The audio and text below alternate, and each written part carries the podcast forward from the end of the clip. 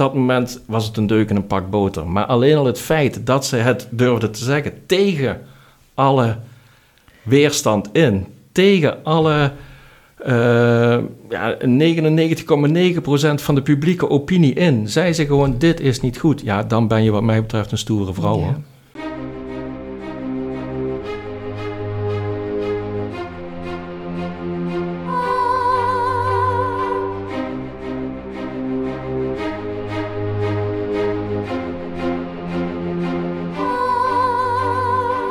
Welkom bij de podcast Stoere Vrouwen. Een podcast over de vele vrouwen die een belangrijke rol in onze geschiedenis hebben gespeeld en die tot nu toe weinig aandacht kregen.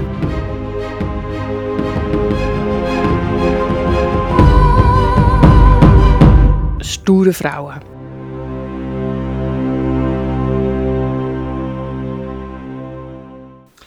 Hartelijk welkom bij deze aflevering van Stoere Vrouwen, waarin wij, Merike Bozua. En Willem Eekhoff. Weer een vrouw gaan uh, onder het, ja, de schijnwerper gaan zetten die dat naar ons idee verdiend heeft. En een bijzondere, af, uh, bijzondere aflevering. We hebben een speciale gast vandaag. Zou je je willen voorstellen alsjeblieft? Ik ben uh, Leo van Bergen, een medisch historicus. En ik schrijf behoorlijk wat over de relatie tussen oorlog en geneeskunde. En daarin ook over verpleegsters. En een van die verpleegsters is het onderwerp van vandaag. Wil je onthullen wie ze is? Dat is Vera Britton, een uh, Britse verpleegster uit de Eerste Wereldoorlog. Nou, ik ben heel benieuwd. Uh, zou je eerst kunnen beginnen met even heel ultra kort te vertellen wie uh, Vera Britton was? Vera Britton was een, een vrouw uit Engeland. En, ze woonde in Derbyshire in een ja, een goede familie, een gelukkig uh, gezin. Uh, ze speelde vrij veel met haar uh, broertje Edward in haar jeugd. Ze is geboren in 1893, gestorven in 1970, dus 77 jaar oud geworden. En heeft dus zowel de Eerste als de Tweede Wereldoorlog meegemaakt. En in, de, en in beide is ze actief geweest. en in beide op een totaal andere manier. Ja, en uh, waar gaan we beginnen met haar verhaal? Ik denk vlak voor de Eerste Wereldoorlog. Ja, dat lijkt me wel. Ja. Fijne, gelukzalige Bij de fijne, jeugd. gelukzalige jeugd. Zoals ik al zei, ze had uh, een broer waar ze heel veel mee optrok, Edward Britton. En die broer die had twee goede vrienden, Victor en Roland. En zij werden samen de drie musketiers genoemd. En met name die Roland, dat was de young and shiny boy uit de, uit de buurt, de, de golden boy. En daar werd ze verliefd op. Ze had al eens een keer een huwelijksaanzoek gehad. Maar dat uh, heeft ze meteen afgewimpeld, want dat was te veel een man van de middelmaat. Ah. En als Roland iets niet was, dan was het wel een man van de middelmaat. En dit speelt zich af uh, aan de vooravond Aan de van vooravond de... van de Eerste Wereldoorlog, 1913, begin 1914. En ik begreep dat ze nog wel ietsje meer ambities had dan met deze Roland uh, te trouwen. Ja, ze had zeker meer ambities. Uh, daar was een, wat, wat al ongebruikelijk is voor een, wat vrouw in, in die zeker tijd. Zeker in die tijd behoorlijk ongebruikelijk was. Ehm, ze wilde echt naar Oxford, mm -hmm. Engelse taal en letterkunde studeren. En die drie musketiers, die wilden nou, twee daarvan gingen ook naar Oxford en eentje wilde naar Cambridge. Maar uiteindelijk gebeurden er van allerlei dingen op het wereldtoneel waardoor zij de enige is die ook echt in 1914 richting Oxford ging. Want de rest ging richting Frankrijk. Ja. ja. En nog eventjes over uh, haar uh, wens om te studeren. Was dat voor haar makkelijk? Kon zij wel... Was dat was toch redelijk makkelijk in die, in die tijd. Maar dat wil niet zeggen dat ze een van velen was. Dat absoluut niet. Nee, maar er waren wel. Kijk, het was natuurlijk toch de tijd van de suffragettenbeweging. waarin vrouwen opkwamen voor hun rechten. Voor, en, en daar ook wel gehoor voor kregen. Zeker binnen de groep. Gegoede. Gegoede en redelijk progressieve. Uh, jeugd uh, die naar Oxford en Cambridge toe ging daar vonden ze wel een gewillig oor voor die wensen. En ja. dat was Vera dus ook. Vera, ze had niet echt heel veel tegenstand daarbij. Ook, ook niet van haar ouders. Dat, dat, dat, dat ging op zich best goed. Maar het waren er natuurlijk niet veel. De, de mannen in Oxford en Cambridge waren ver en ver in de meerderheid. Dat is zeker. Ja, en weet Ja. je of ze ook echt ambities had om dan ook iets met die studie te gaan doen? Want als ik het dan even doortrek naar de situatie in Nederland, was het toch vaak, nou ja, dan mocht je inderdaad wel studeren als eh, jonge vrouw. Ja, de bedoeling ze- was dan toch inderdaad wel een huwelijk en dat je dan een beetje kon eh, meepraten op de. Nee, ze had wel degelijk literaire Ja. ambities. Ja, nee, nee zeker. En dat, dat, dat, is ook, eh, dat is ook gebeurd. Of schoon een totaal andere richting en wijze dan ze in 1913, begin 1914 dacht. Ja, want hoe, Ja. hoe moeten we haar eh, vooral kennen, vind jij, als schrijfster? Of Als schrijfster, als feministe en als pacifiste. Maar al die drie dingen zijn totaal beïnvloed door de oorlog van 1914, 1918. ja. Als die oorlog er niet was geweest, was ze misschien geen feministe geweest, was ze zeker geen pacifiste geweest. En of ze een schrijfster zou zijn geworden, is helemaal niet zeker. Of in ieder geval een beroemde schrijfster.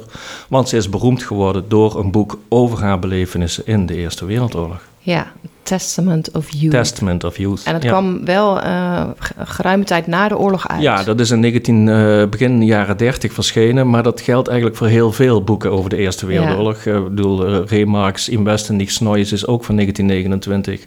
Robert Graves, zijn boek, is van 1928, 29. Ja, klopt. En dat geldt voor heel veel. Er- waren er een aantal, neem, neem Barbuus, neem Duhamel, die echt in die tijd of kort daarna verschenen. En daarna was er een hele dip van mensen wilden gewoon helemaal niets meer van de Eerste Wereldoorlog horen. Tot tien jaar later. Door, Ja. Mede door het succes natuurlijk van eh In Westen niets Neues. Er een enorme hoos aan, eh, aan, aan autobiograaf, autobiografische of semi-autobiografische Ja. eh, boeken over de Eerste Wereldoorlog eh, kwamen. Ja, want in de Eerste Wereldoorlog hield ze een dagboek bij en daar heeft ja, ze dat boek op daar heeft ze dat boek op gebaseerd, ja. Ja. Nou, laten we daar dan het maar naar de, gaan beginnen bij Ja. 1914. Bij 1914, dat is goed. Ja. Ja, we beginnen bij 1914. Kijk, ze waren natuurlijk heel jong. En ze hadden ambitie om daarheen te gaan. Dus het was helemaal niet dat ze in augustus 1914, toen de oorlog uitbrak, meteen in het uniform stonden. En, en Vera ook niet meteen een verpleegstersuniform aantrok. eh, om, om, dat, dat was natuurlijk helemaal geen sprake van. Maar het waren wel jonge jongens. Die waren eh, en, en toch een beetje Brits opgevoed. Of schoon progressief, maar wel het, het, en het... eh, ja, de, de, laten we maar zeggen, Charge of the Light Brigade uit de Krimoorlog. ja, dat sprak natuurlijk toch wel aan. Dus zij konden eigenlijk niet wachten tot ze opgezweept door dat, dat nationalisme van, dat, van, de, van die tijd. en de propaganda En ja, de propaganda van, van eh, ga daarheen, want alleen dan ben je man. En ook propagandafoto's van vrouwen die zeiden van, van je bent geen man als je mij niet achterlaat. Ja, Allemaal dat soort dingen, ja, dat, dat, daar kon je moeilijk aan onttrekken. Ik, ik, eh, in mijn boek over de, de medische geschiedenis van de Eerste Wereldoorlog, zacht en eervol, zeg ik ook, het was niet zo, niet, misschien niet eens zozeer de oorlog zelf die trok, als wel de sociale omgeving die duwde. ja, En, en ik denk dat voor een heel groot deel dat dat ook echt bij die, bij, ook bij hen zo was. Al was oorlog, ja, dat, dat was, daar kon je toch wel eh, eer en roem en, en eh, op je paard met het zwaard naar voren en huppakee richting Berlijn. En dan hebben we de keizer in zijn, in zijn Ja. staart. voor de kerst. Ja, precies, voor Ja. de kerst. En ja, dat, dat ging dus even anders. Maar goed, ze konden dus met z'n drieën eigenlijk niet wachten tot ze in een uniform waren. En begin 1915 zijn ze dan ook eh, geoefend en wel allemaal de, het OC of de, de, het kanaal overgegaan. Ja. ja. Naar Frankrijk en Ja. België, En ging Vera dus als enige richting Oxford. Oxford. Ja. Ja. En toen, ja, zij gingen daar vol enthousiasme heen. Maar zeker Roland, een officier en een, die na een tijd toch zijn manschappen zag sneuvelen. Zijn eh, brieven werden, laat ik het zo zeggen, minder en minder enthousiast over die oorlog. En Vira schrijft hem dan ook een bepaald moment terug: Ja, ik weet dat oorlog meer kapot maakt dan je lief is. Mhm. Om maar eens oorlog en drank op één Ja. lijn te zetten. Hij komt dan op een bepaald moment op verlof en vraagt haar dan ten huwelijk. Aha. En ik denk meer omdat als ik haar nou niet vraag, kan- vraag ik haar misschien nooit meer. Nee, wie, wanneer ben ik hier weer? Precies, wanneer Ja. en ben ik hier überhaupt Ja, ooit wel weer? Zij accepteert, ze spreken af eind van dit jaar, eind 1915, als je weer op verlof komt, rond kerst, gaan we trouwen. Ja. Gaan we Hij gaat terug. Hij gaat minder en minder schrijven. Zijn brieven worden korter. Als hij al schrijft, worden ze korter en korter, neerslachtiger en neerslachtiger. Ook tot Vira dringt daardoor de werkelijkheid van de oorlog, die helemaal niet vol eer en vol roem is, maar alleen maar vol stank en, en, en, en, en, en ziekte en dood en bloed en, en modder en, en ongedierte. Dringt tot haar door. ja, hij schreef haar ook nog zo'n gedicht daarover.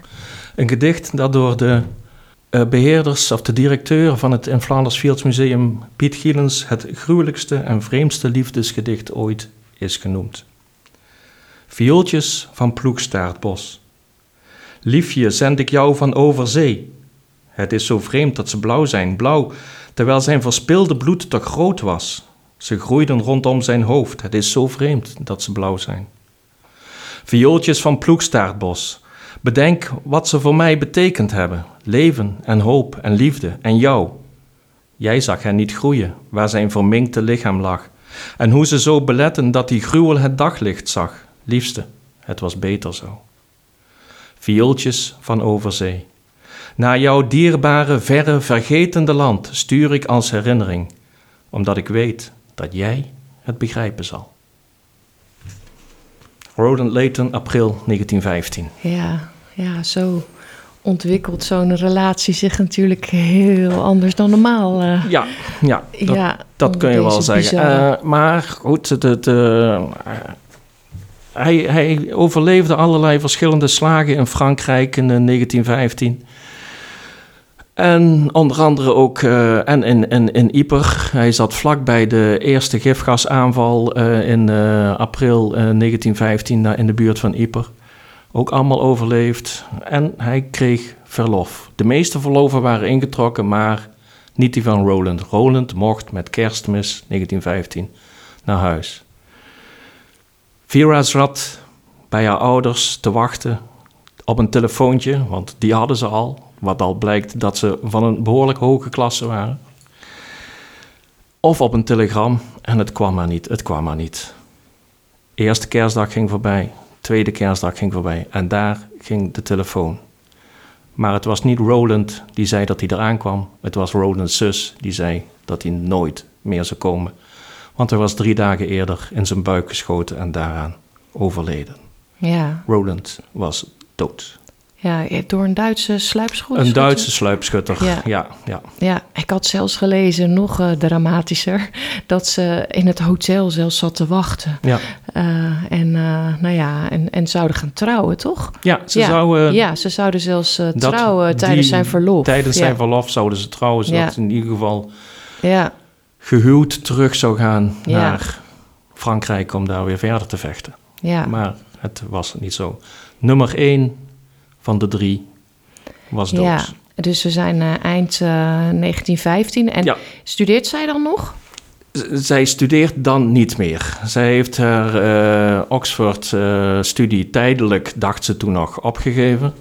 En was in dienst getreden van de zogenaamde Voluntary Aid Detachment. Dat was een eh, groep ehm, Rode Kruis verpleegsters, toch met hele diepe aanhalingstekens. Want erg veel meer dan de boel schoonmaken en, en eh, de poos leegmaken en zo. Dat, meer mochten ze nog niet was ook wel voorstelbaar, want meer konden ze eigenlijk ook niet. En blijkbaar was de nood in het verpleegland nog, toen nog niet zo hoog dat ze ook voor andere zaken ingezet moesten worden. Ja, en dat deze in eh, Londen. Dat deze in Londen, ja, ja in een groot militair hospitaal.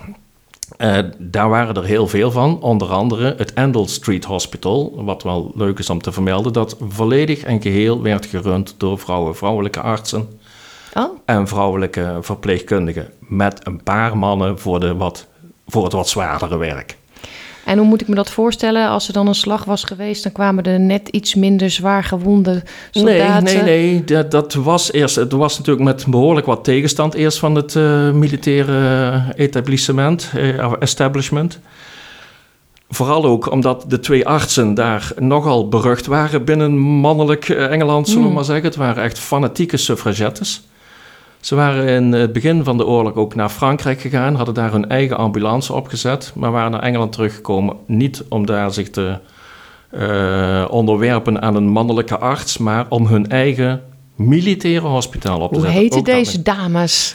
En die dames heten Louisa Anderson en Flora Murray. En boze tongen willen natuurlijk dat zij een verhouding hadden. Ja, Maar daar zijn uiteraard geen bewijzen van. Ja. nou, niks mis mee op zich. Niks mee. Nou, Nee. daar is in hedendaagse ogen niks mis mee. Maar in Ja. 1914, in het militaire Engeland van die tijd, Ja. was dat toch wel iets waar je niet mee te koop liep, laat ik Ja, het zo zeggen. Maar ook sowieso hele stoere vrouwen dus. Dat waren ook zeer stoere vrouwen. Ja, nee, dat, dat kun je wel zeggen. En, na een verloop van tijd werd het militaire hospitaal Endell Street een van de meest gewaardeerde militaire hospitalen die er zijn. Ja, dus ze hebben zich gewoon echt door kwaliteit, voor zover mogelijk in die tijd, hè, maar waargemaakt. Ja, Ja, niet alleen in die tijd, maar ook door die tijd. Ja. Want toen na de oorlog het weer allemaal niet meer zo nodig was, moesten ze weer gewoon terug naar de bejaarden en de kinderen waar vrouwelijke artsen voor bestemd waren. ja, ja, ja.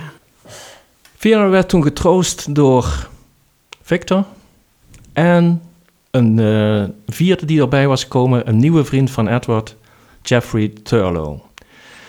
Die was heel anders dan de andere drie musketiers. Dat een beetje stoere jongens waren. Dat waren echt stoere jongens, heel erg zelfverzekerd van zichzelf en eh, ja, vol zelfvertrouwen. Hij was eigenlijk een beetje een verlegen iemand. Hij zei ook van, eh, nou, ik hoop maar dat ik mijn taak als officier goed kan uitvoeren, want eigenlijk ben ik een beetje een lafaard. Nou, dat zou je die andere drie nooit horen zeggen. Vera beviel dat wel, want zij was zelf ook niet de meest ja, van de tongriem gesneden type. Wel, wel op papier, maar niet in gezelschap. Zij was ook redelijk teruggetrokken. Ze kreeg later ook echt zenuwaanvallen, wat in Oh. de loop van haar leven ook, ook, ook sterker werd. En misschien was ze ondertussen ook wel, eh, ja, door die brieven eh, van Roland ook daar anders over gaan denken.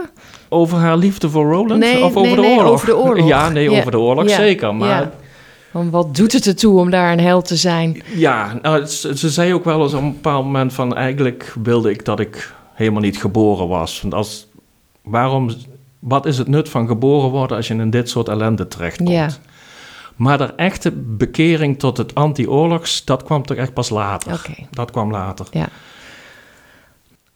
Nou, daar ontwikkelde zich eigenlijk een soort romance. Of dat meer was inderdaad een diep gevoelde liefde voor Jeffrey... of een soort troost vanwege het overlijden van Roland... of een combinatie van twee, dat zal altijd een beetje gissen blijven. Het doet er ook verder niet toe. Ze voelde zich wel aangetrokken tot Jeffrey... maar op een bepaald moment, Jeffrey moest terug naar het front. En wat gebeurt er? Je raadt het al. Ja. Jeffrey sneuvelt. Blijven er over twee. Edward en Victor. Ja.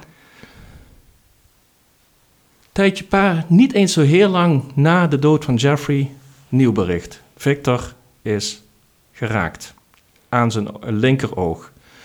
Dat linkeroog is sowieso niet meer te redden, maar waarschijnlijk wordt hij ook blind, zal hij ook blind worden aan zijn rechteroog, wat ook gebeurt. Toeval wil wel dat hij in het ziekenhuis terechtkomt waar Vera eh, verpleegster is in, In Londen. Londen. In Londen. Ondertussen was Vera wel eh, tot de conclusie gekomen: ik moet echt verpleegwerk gaan doen. Waar ze ondertussen ook al behoorlijk bedreven in was geraakt. Want natuurlijk werden ook de, de, de Po-legers ingezet. Want er was gewoon schrijnend tekort aan verpleegkundigen, aan verpleegsters. Die ook al hadden ze er eigenlijk geen opleiding toe gehad. Nee. Beter iemand Handjes aan het bed, zouden we nu Handjes zeggen. aan het bed, precies. Hoe meer handjes aan het bed, hoe beter. Ja. Ook al zijn ze niet altijd even nuttig. Zij vertrekt daarop naar Malta. Een groot militair hospitaal in Malta, waar met name van de, de slag- slagen van de Dardanellen, het Midden-Oosten, allerlei gewonden zou ik willen zeggen, maar met name zieken als gevolg van malaria terechtkomen. Is helemaal niet zo'n slechte job, want zoals ik niet heel veel echt gruwelijke gewonden, wel veel zieken, mooi strand, Ja, mooi weer. Nou, Malta helemaal top.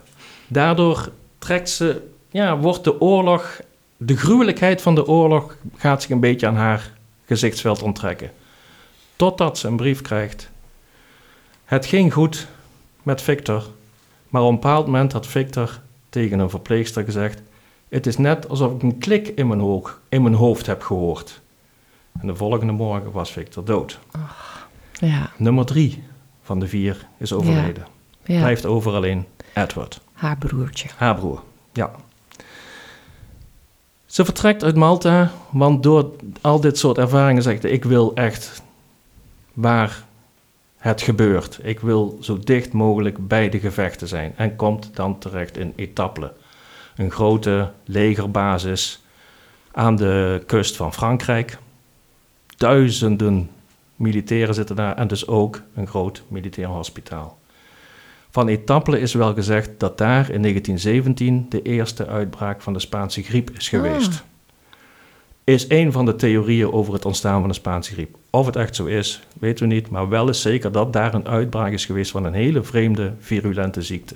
Maar die eh, op dat moment nog in, eh, in, in eh, ruimte en tijd beperkt bleef. Ja, zij was waarschijnlijk meer bezig met eh, zwaar gewonden. Zij was meer gebracht- bezig met zwaar gewonden en met gifgas. Ah.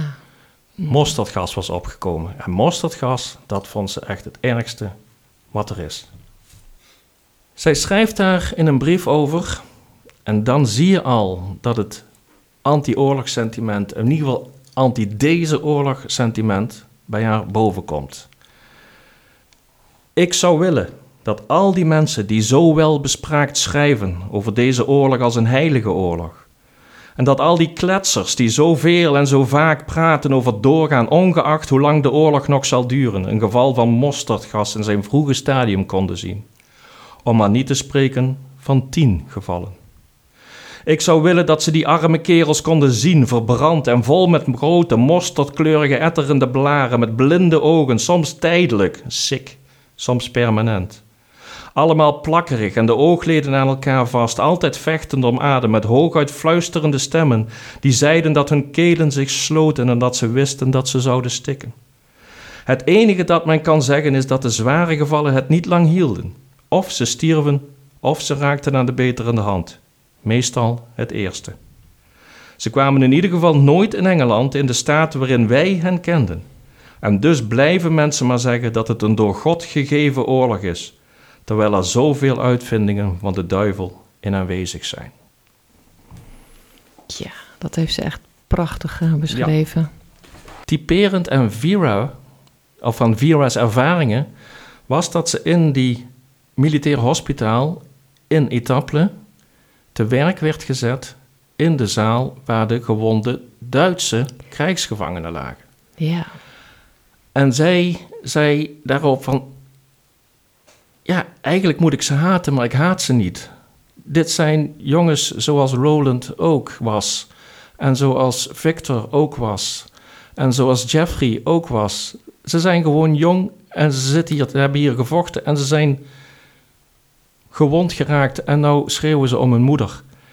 Het is toch eigenlijk te gek, schrijft ze, dat Edward een stukje verderop Duitsers zit om te leggen die ik nou weer moet gaan opkalefateren. Wat is dit voor iets vreemds? En zij schrijft daar een prachtig gedicht over. De Duitse zaal. Als de jaren van strijd voorbij zijn en mijn herinneringen vervagen aan de ziekenzalen waar ik zo lang heb mogen werken en gruwen, dan nog zie ik de Franse zaal waar Duitse gewonden lagen, als een lichtend visioen, omringd door oorlogsschaduwen. Ik zie hun bleke gezichten, hun blik van lichte wantrouw. Ik hoor hun bittere jammeren, hun diepe ademnood. Het luide weeklagen door pijn, zorgen en rouw, en denk aan de beelden en geuren van bloed en dood.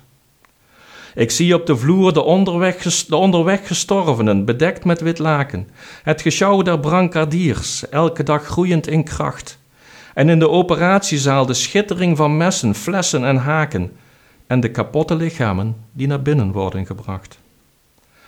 Ik zie de zuster staan in haar jeugdig stralen, de humor en wijsheid van haar lach. Op haar smalle gezicht drie jaren oorlogsverhalen, de uitputting van menig zwoegende dag. Ik denk aan hoe ik met hart en ziel voor haar werkte en me opwond, en me verwonderde over haar moed, herkunde, haar macht, en over hoe de stervende vijand haar tederheid vond, verborgen achter haar spottende wilskracht. Daar leerde ik dat menselijkheid zich tot vriend en vijand richt, als het donkerste uur naakt voor beiden, en dat zij die onze dierbaren doden, bij hun dovend licht hulp en meelij vonden, alvorens te overlijden. Dus, al wordt veel vergeten als het oorlogsgeluid is gestelpt en de dagen van dood en verderf vervagen, altijd zie ik dat visioen van liefde omringd door geweld in de zaal waar de gewonde gevangenen lagen.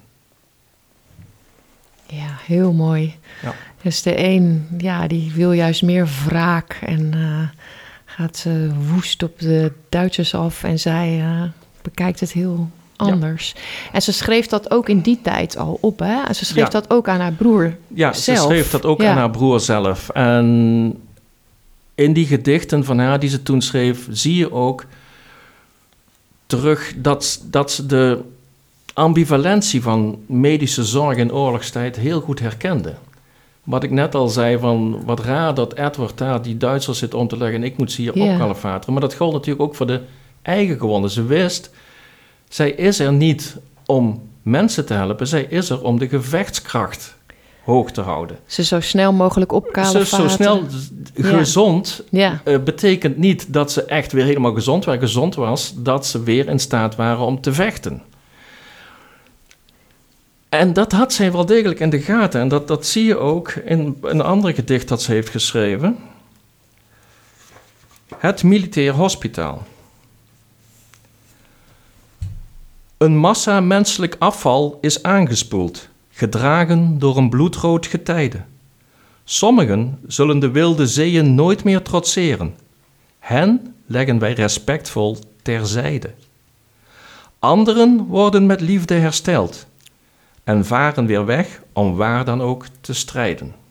Dus je zie je heel goed van de echte zwaargewonden, daar, zeker als het druk was tijdens de sommen, tijdens Verdun, tijdens Yper 3, daar moest geen tijd aan verspild worden, want dat was echt menselijk afval. Daar had men niks meer aan. en, en je geeft nu een, nou, het geeft heel mooi weer wat zij schreef. Ja. Maar weet je ook of zij, ja, want dit klinkt toch als een bedachtzaam eh, persoon die heel erg aan het nadenken was. Weet je of zij zich ook zo opstelde met haar werk? Of was zij, eh, want je beschrijft ook. Nee, eh, dat, dat komt. Kijk, ze schrijft deze dingen nu. Maar zo stelde ze zich natuurlijk niet op.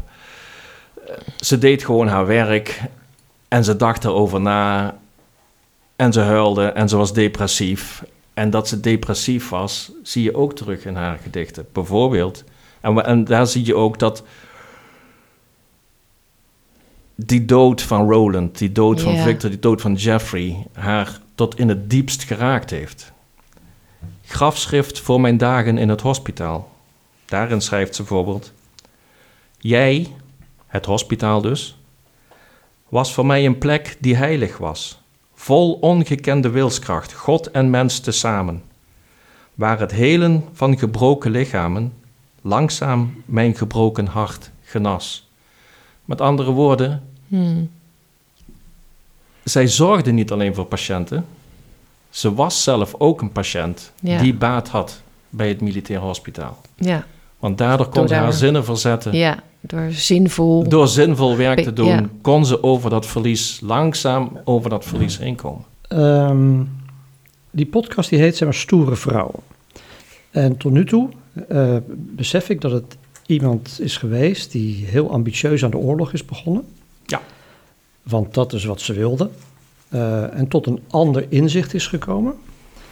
Ehm, wat heeft zij daarna kunnen betekenen voor anderen? Als je bedenkt van hè, ze, haar naam wordt nu nog herinnerd.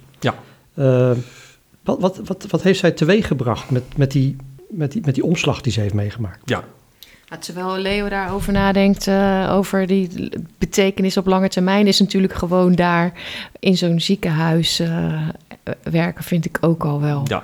heel stoer. Is, is behoorlijk stoer, want Ja. je, je krijgt wat op je af. Dat, Ja. dat is zeker zo. En het- er zijn er ook aardig wat die dat niet hebben doorstaan. Nee, Zij doorstaat het feitelijk gezien ook niet, maar dat komt niet door het werk zelf, maar omdat medio, medio 1918 haar moeder een zenuwinzinking krijgt. Zij moet dan kiezen, ga ik voor haar zorgen, ga ik voor mijn familie zorgen, of blijf ik werken voor de gewonde soldaten? Zij besluit dan toch terug te gaan naar Engeland om voor haar familie te zorgen. En daar komt, kort nadat ze daar is aangekomen, klap nummer 4. Ja. Edward was weggegaan uit Frankrijk en was in, de, in het Italiaanse front gaan vechten. In de bergen van de, de hoe heet het ook weer, de... Dolomieten. De Dolomieten, precies. Dat, ja, ik kwam even niet meer op de naam. Zij is er blij om, want ze denkt: het is overal beter dan in Frankrijk. Maar het kan wel overal beter zijn, maar ook de Dolomieten waren een uitermate dodelijke plek en Edward sneuvelt daar. En dat geeft haar in feite haar laatste klap. En ze weet dan: ik moet iets gaan doen met deze ervaring. Ik moet iets gaan doen met deze ervaring. Dit kan niet zomaar weer weggaan en dat we in de jaren twintig, als deze oorlog eindelijk voorbij is, gewoon maar weer doorleven. Dat betekent niet dat die klap, dat ze die zomaar over, over, overheen is. De, als op 11 november uh, ja. de wapenstilstand is, dan wordt er heel veel feest gevierd. Maar Vera Britton viert geen feest. Zij nee. kan geen feest vieren. Ze ziet geen enkele reden om feest te vieren. Ze was overigens niet de enige met dat sentiment hoor. Ja, ze schreef dat ja. ze zich nog nooit zo eenzaam, eenzaam had, gevoeld. had gevoeld. Precies, als juist op die dag, terwijl iedereen elkaar omhelsde, eigenlijk iedereen juist niet meer eenzaam was. Te midden van al die feestvreugde, al die, dat verlies aan eenzaamheid, voelde zij zich verschrikkelijk eenzaam. Ze besluit dan wel alweer vrij snel terug te gaan naar Oxford, maar niet meer Engelse taal en literatuur, maar geschiedenis. Want ze wil begrijpen hoe is het zover gekomen. Om die kennis in haar romans en in haar poëzie te gaan verwerken. Ook gaat ze zich uitspreken tegen de oorlog. Ze wordt uh, een, een, een, voorvechtster van de Volkenbond. Uh, gaat ook in het blad schrijven van de Engelse Volkenbond. Later wordt ze lid van de zogenaamde Peace Pledge Union, waar ook uh, mensen als Bertrand Russell in zitten en Aldous Huxley. en ook daar gaat ze veel van schrijven. Dat leidde natuurlijk tot steun aan allerlei vredesinitiatieven. Ook onder andere steun aan Chamberlain met zijn Vrede van München. Hmm. Waar we nu altijd als verschrikkelijk op drukken. Hoe kan zoiets? 1938. In 1938. Ja. In die tijd werd Chamberlain door heel veel mensen gesteund. Want die hadden allemaal die Eerste Wereldoorlog in gedachten. En dachten, dit nooit weer. Wat wij nou zeggen over Auschwitz, zei zij over een nieuwe wereldoorlog. Volkomen normaal dat Chamberlain werd gesteund kun je achteraf wel zeggen, het is een schande. Maar dat was het op dat moment absoluut niet.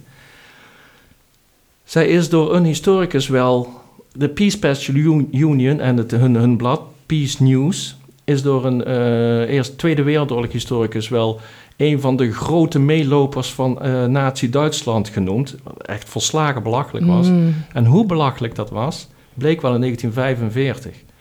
Toen werd er een lijst, een nazi-lijst geopenbaard, waarop 2000 namen stonden van Britten die meteen na, als Engeland Brittannië zou worden veroverd, door de ja. opgepakt zouden moeten worden. Vera Britton was een van hen en niet zonder reden. Dat je tegen oorlog met Duitsland bent, wil nog niet zeggen dat je voor het nazistisch gedachtegoed bent. En dat was Vera Britton echt alles behalve. Nee, en, en, maar voordat het zover is, hè, uh, dat uh, inderdaad 1938, dus ja. ze is eigenlijk een invloedrijke is, uh, schrijfster, schrijfster, en spreker. Worden. En dan met name door haar Testament of Youth.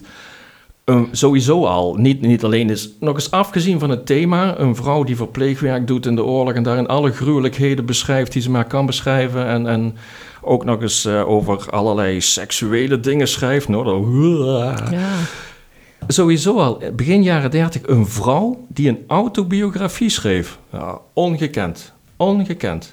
Testament of Youth. Mij zegt het niet alles. Wat, wat is dat? Testament of Youth was haar verhaal over haar jeugd en haar belevenissen in de Eerste Wereldoorlog.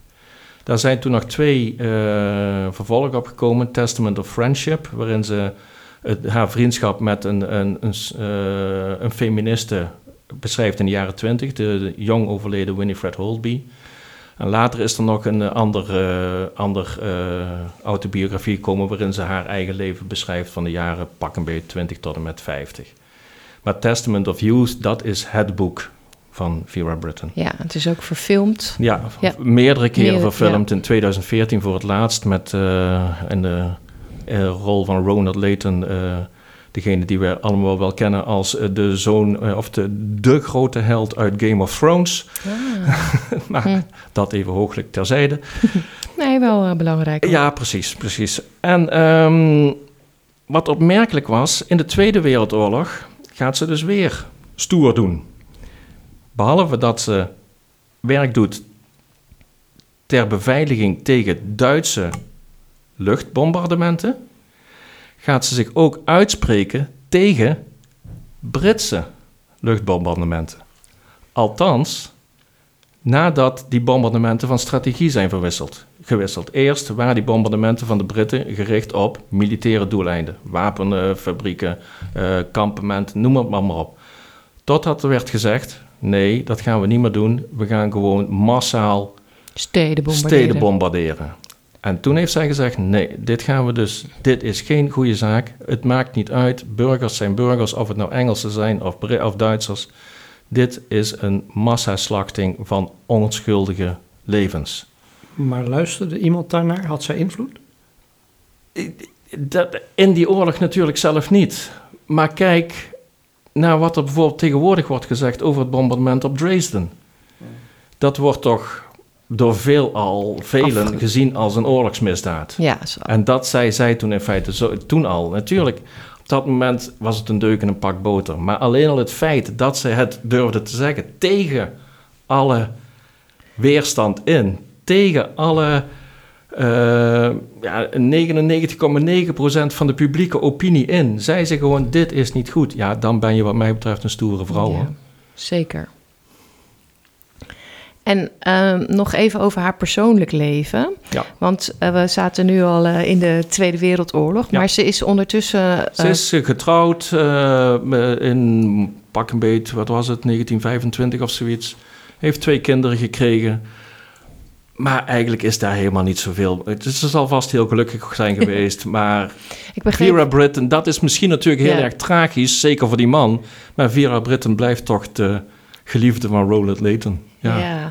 maar ik begreep wel dat uh, haar uh, dochter minister is geworden. Haar dochter is minister geworden. Uh, ze was eerst van de Labour Party, later van de Liberal Democrats. Ze, die is in 2021 op hoge leeftijd overleden. Ja. Dus dat, dat was een invloedrijke Engelse. En het mooie... Goed voorbeeld van 19, de moeder. Ja, ja, ja, ja, goed voorbeeld van de moeder. Toen in 1970 uh, Vera Britton overleed, in maart 1970, zei ze van... ik wil dat mijn as naar Italië wordt gebracht... en daar uh, wordt uitgestrooid over het, uh, de laatste rustplaats van Edward... En daar heeft zij heel lang over moeten denken. Want ja, dan is toch. Zij had natuurlijk liefst, net zoals haar broer, die as zo dicht mogelijk. Maar in september is zij toch met die uren in de arm het kanaal overgegaan, naar Italië gegaan. En heeft de as van Vera Britton herenigd met de as van haar broer Edward. Ja, heel mooi. De speelkameraden van vroeger waren weer bij elkaar. Ja.